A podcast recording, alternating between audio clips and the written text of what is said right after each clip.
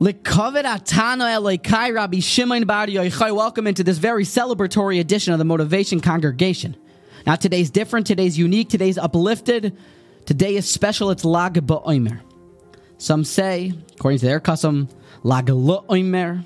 Be it as it may, today is an uplifted day, a day in which we commemorate the yahrzeit, the day that Rabbi Shimon Bar Yochai died. It's a day that we are happy that that horrible plague that ravaged Rabbi Akiva's 24,000 students ended. And today is a day to really buy into, understand the power of rebirth and regeneration that Rabbi Akiva picked himself off the concrete and began a new yeshiva down south with a mere five students.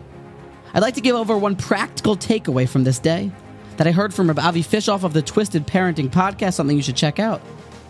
And it's in the name of the great Nesivos Shalom, the Slonim Rebbe. You see, not only did Rabbi Shimon Bar Yochai, the Heilige Tana Rashbi, author the Zohar, not only was he part of this Fab Five that began Shebaal Peh again, but he also stayed inside of a cave, hibernating for up to 13 years with his son Elazar, sustaining himself with just a carob tree and a brook of water that flowed by the cave. Sitting, kind of living underneath the ground so that his clothes wouldn't become tattered. He used the ground as shelter, only his head above ground, but learning and davening and becoming exalted and uplifted and only doing devekas, connecting to God, for this over a decade period of time.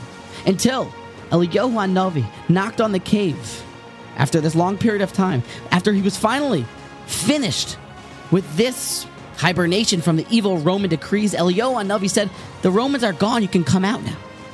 And something very odd happened.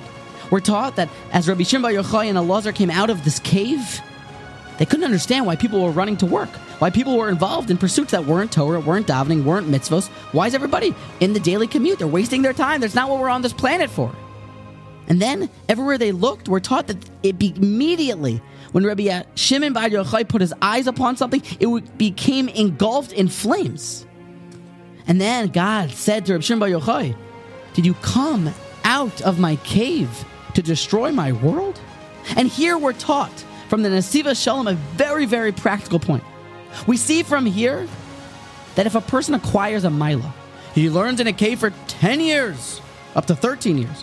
He acquires that he's beaten laziness. He knows how to learn for three hours straight. Whatever he can do, he doesn't get angry anymore. It's unfair for you to then push that upon other people.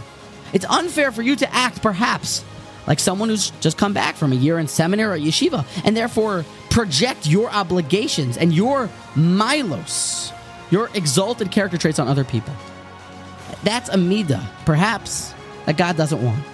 We must exalt ourselves, acquire attributes, but to push them onto other people is not what God wants. We see that Hakadosh Baruch Hu, after all Rabbi Shimon Bar Yochai had done, had he connected in this cave, he becomes so heilig. But still, Hashem said, "Did you come out of the cave to destroy my world?" You see this midah by great people. The real Gedolim are really tolerant, accepting, encouraging of all different parts and sections of Klal Yisrael.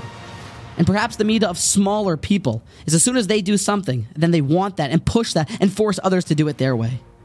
God willing, with Hashem's help, we should elevate ourselves. We should learn from Rabbi Shimon Bar Yochai. We should learn from the elevated, exalted holiday that is Lag BaOmer to take the steps towards Shavuos and perfecting our character traits. But try not to push those acquired milos onto other people and instead include, tolerate, build them up along with you.